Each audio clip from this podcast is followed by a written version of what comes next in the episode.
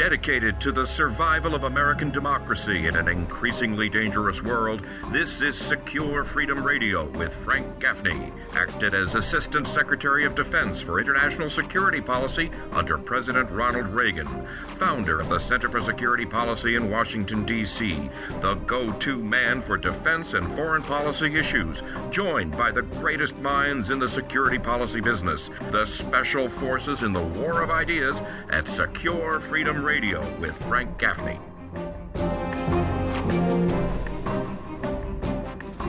Welcome to Secure Freedom Radio. This is Frank Gaffney, your host and guide for what I think of as an intelligence briefing on the war for the free world. Over the years, I have been tremendously impressed by and learned much from the native intelligence of our first guest. His name is Ambassador Yoram Ettinger. He has served his country, Israel, with great distinction, among other places, uh, here in its embassy in Washington, where he was responsible for congressional relations for quite some time. Also as uh, uh, the director of the consulate in Houston, Texas, which accounts for his very enthusiastic embrace of uh, the culture of Texas, including cowboy boots, uh, and I believe a cowboy hat on occasion. It's always great to see him in that regalia.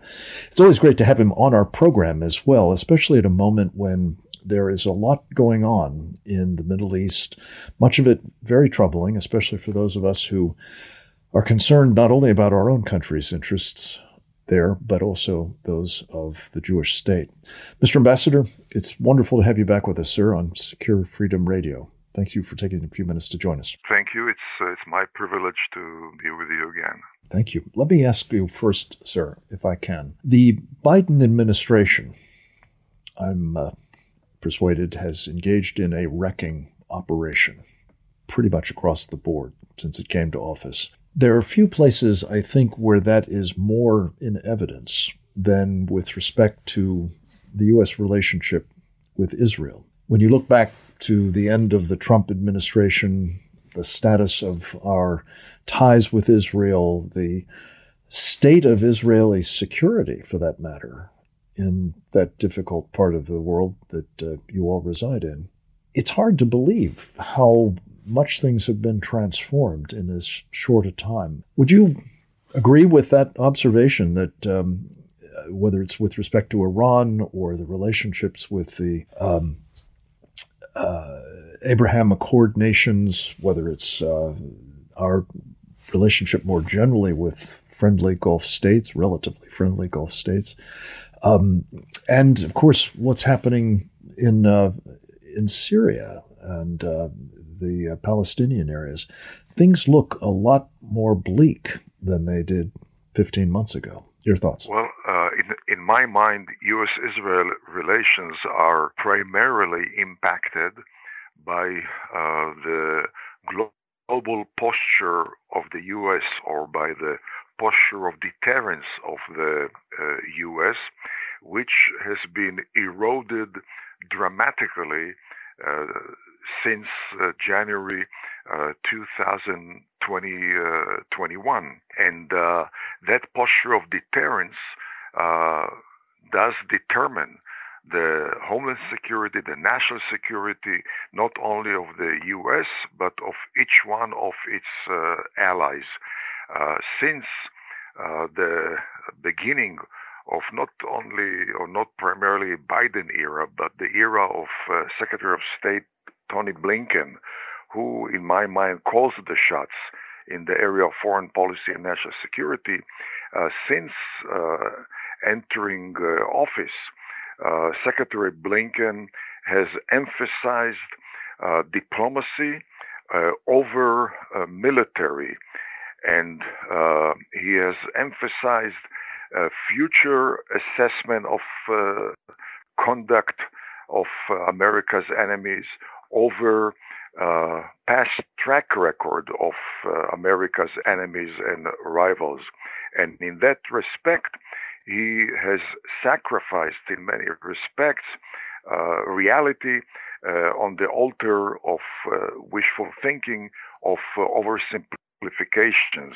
And we have seen that primarily with uh, Iran, uh, the, the attempts by the administration currently is to portray Iran as a, a good faith negotiator, as a, a regime country which uh, is amenable to peaceful coexistence, and that clashes with the reality of the Ayatollahs of Iran, by the way, in an identical manner uh, to the uh, reality of nineteen seventy-nine, January, February seventy-nine, when the Ayatollahs took over control of Iran, and at that time, President Jimmy Carter and his uh, team, National Security Brzezinski, Secretary of State uh, Vance, Uh, the ambassador to Tehran, William uh, Sullivan, they all expected Ayatollah Khomeini to uh, enter uh, Tehran when he came back from his exile in Paris and uh, administer uh, Iran in a moderate uh, manner and to be pretty convenient for Americans. And uh, uh, President uh, Jimmy Carter uh, even told the global leaders in, it was about uh, ten days before uh, the return of Ayatollah Khomeini to Tehran when he took over control of Iran, uh, President Carter told, to, uh, told other global leaders that he expected Ayatollah Khomeini to be preoccupied with tractors, not with uh, tanks.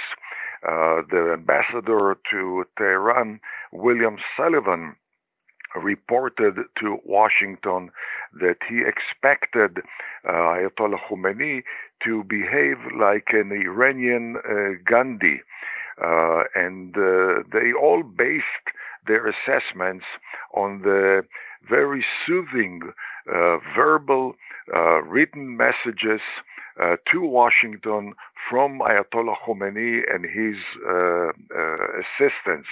Uh, they failed to uh, study the worldview of the Ayatollahs. They failed to study the foundation of the ideology of the Ayatollahs, which have to do with uh, very, very radical Shiite Islam, aiming to bring uh, the so-called infidel West and primarily the great Satan, U- Satan U S A, to bring them to submission and uh, equally speaking, to equally important, to uh, defeat the apostate, heretic uh, Sunni uh, Muslims, especially Saudi Arabia, uh, the U A E and Bahrain. And today, uh, we have a very similar, similar uh, management of policy, which is based much more on uh, speculative assessment of uh, future behavior by the Ayatollahs, rather than studying their very systematic track record since nineteen seventy-nine until today, which clashes with the assumption that they are amenable to peaceful coexistence or, or being a good faith negotiator. Mister Messer, that, that seems like ancient history, even though it's uh, a decade or two back. But at the present time, many of the same people who were responsible for the disastrous Joint Comprehensive Plan of Action, um, including uh, Blinken himself, I believe, have been brought back to government and seem to be desperately trying to breathe new life into either that accord or some other arrangement. Based on, again, hard experience, um, not wishful thinking. Is there any prospect that the negotiations now underway in Geneva, uh, in Vienna, excuse me, let alone the uh, you know concessions that seem to be flowing from them, will result in something better than we saw just a few years ago? Well, uh, it seems to me that the writing uh, is on the on the wall. Uh, the U S administration Uh, expresses uh, eagerness uh, to rejoin the J C P O A, to sign an agreement with the Ayatollah's regime uh, of uh, of Iran. And uh, as we know from any set of negotiation, when you display eagerness, you're going to lose the uh, the confrontation or the negotiation. Uh, moreover, moreover, uh, we have here a great deal of uh, wishful uh, thinking, assuming that the Ayatollahs are going to depart from their ethos, from their vision, from their very deep attachment to a fourteen-year-old, a fourteen-year-old uh, uh, idea of Shiite take over the Persian Gulf, the Middle East, and the entire uh, globe. Uh, the idea that they are going to depart from the most fundamental elements of their uh, worldview, of their uh, vision, of their policy, uh, in return for a generous uh, diplomatic and financial uh, package uh, is anything but uh, realism. And uh, certainly, when at the time when you deal with a rogue regime, and you make it very clear and publicly uh, so that you are waiving the military option and you're waiving the option of regime uh, change, uh, you thereby provide a further tailwind to the rogue regime in uh, in Tehran. Uh, so, in um, personally speaking, I wouldn't be shocked if there is an agreement, uh, but that agreement uh, uh, is going to play uh, into the hands, uh, into the rogue hands of the of the Ayatollahs. Uh, the only way, the only way to uh, change the policy out coming out of Tehran is changing the regime ruling uh, Tehran. And by the way, it has to start from uh, the domestic uh, scene. Here we have Americans and Westerners dealing with the Ayatollah's regime in Vienna on uh, nuclear and maybe even ballistic uh, issues, but they totally, totally ignore the hate education inside, which is the uh, production line of uh, soldiers of the Islamic uh, Revolution. Uh, how, how can you deal with a regime which brainwashes its uh, people to uh, overcome the uh, infidel West, to submit the infidel West to Shiite Islam, and you ignore that education for the sake of a piece of paper which may or may not come out of uh, Vienna. Uh, sadly, the Ayatollahs are aware of uh, that, and therefore they're interested in perpetuating that uh, process. The longer the process of negotiation uh, lasts, the closer they will be to uh, nuclear capabilities and to uh, predominant position in the Middle East and uh, beyond. And by the way, today they are already well entrenched in South America, in Central America, and pretty visible already very close to the U S Mexico border. Very troubling. Uh, one other place, of course, where the Iranians are very much in evidence is in Syria. And I'm interested in what seems to be a ratcheting up of the danger to Israel from that quarter and its efforts to contend with both the Iranian threat and the seeming increasing willingness of the Russians uh, at the very moment that they're uh, trying to uh, get everyone focused on Ukraine. They're simultaneously, apparently, uh, bringing intensified pressure to bear against Israel in Syria. Can you comment on what um, most especially the Iranians are up to there, sir, but also the Russians, who sometimes align with them? Well, absolutely. I think that uh, so far, I don't know what will happen tomorrow, but so far, uh, the only place where the Iranians are challenged effectively and in a military fashion uh, is uh, in Syria, where Israel has constrained their maneuverability uh, to a great, uh, a great in a, in a great deal.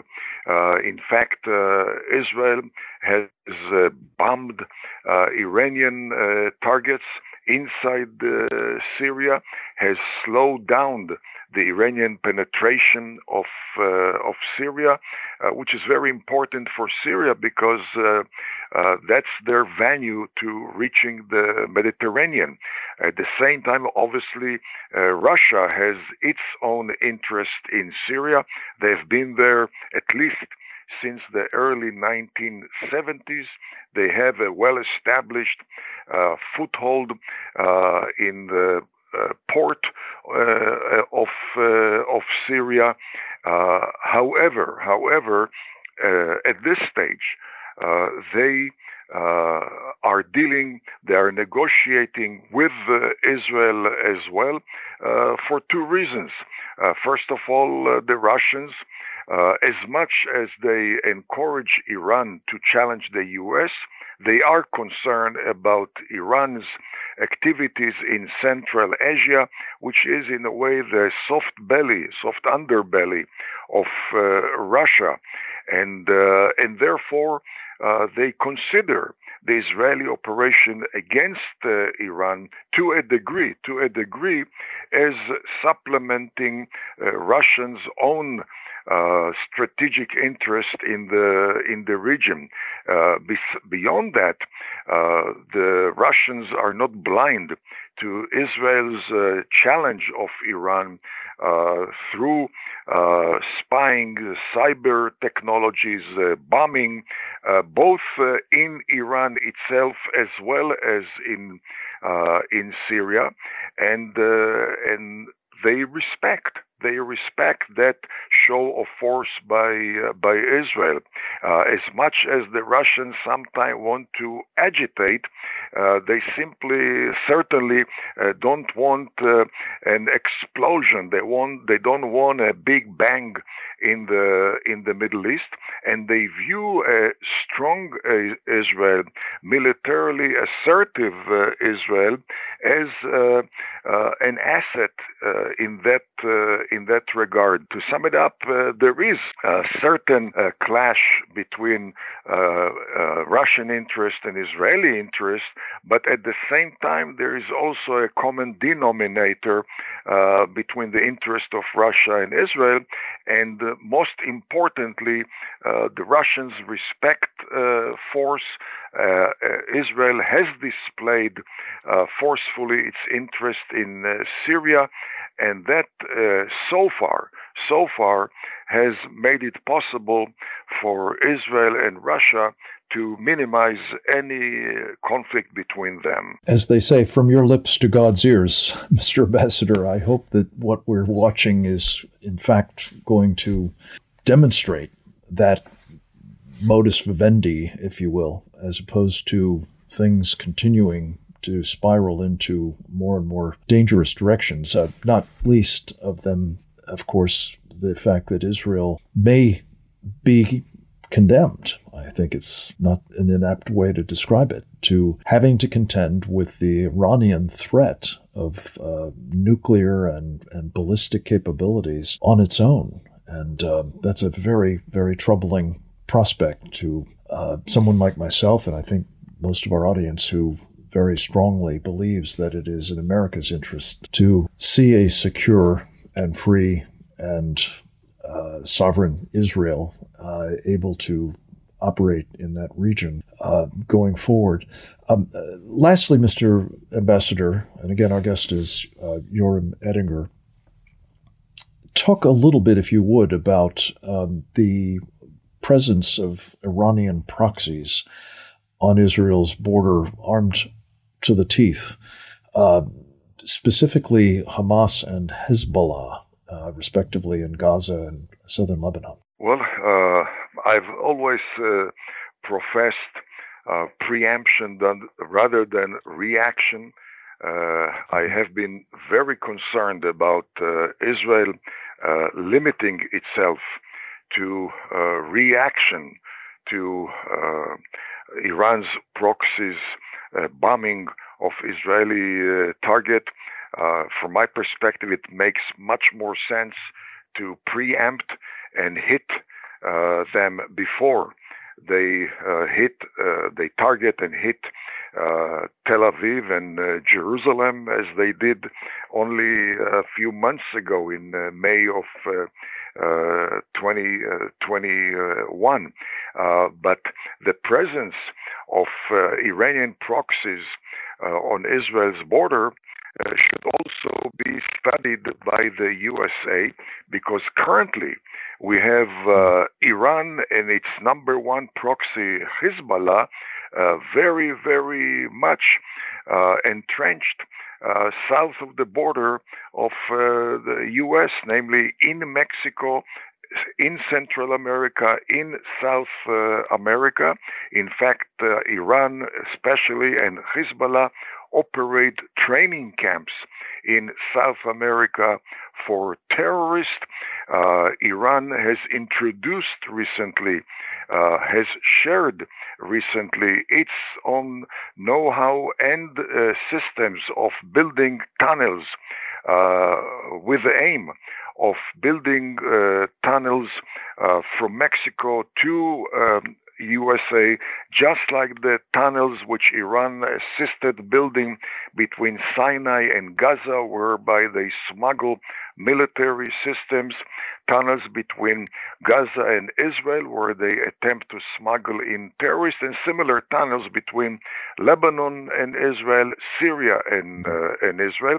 Uh, I think it's uh, uh, time for the U S to uh, observe that and study that phenomena in uh, the southern and northern border of Israel in order to be better prepared and better hopefully preempt a repeat of such activities on the U S Mexico uh, border. Mister Ambassador, very important cautionary tale of what happens if you neglect these sorts of developments. Um, Israel is not neglecting them. We certainly are. But um, in both cases, I'm afraid you're absolutely right. The situation is fraught, and we best be mindful of it here as well as there. I so appreciate your time, uh, Ambassador Yoram Ettinger. It's always important to talk with you, if not necessarily cheery, but it's really vital that we keep our eye on the ball, uh, both in the Middle East and closer to home, if we are to avoid uh, the sorts of dangers that are, I believe, very much uh, on the rise worldwide. We look forward to our further visits with you, sir. In the meantime, I hope you'll stay well and keep up your important work at the Ettinger Report. God bless you. Next up, we'll speak with much. Andrew Bremberg, uh, the ambassador who is the president and C E O of Victims of Communism Memorial Foundation, about a new document describing corporate treachery in support of the Chinese Communist Party. Visit us at facebook.com slash secure freedom with Frank Gaffney.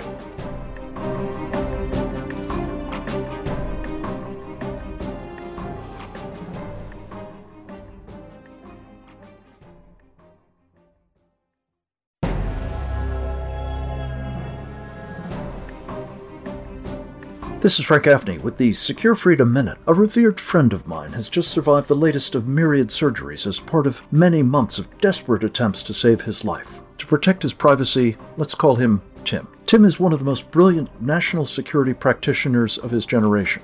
He's a distinguished veteran of combat overseas and the bureaucratic wars in Washington. Tim's experience mirrors what's been happening to the country he loves so deeply and has served so well.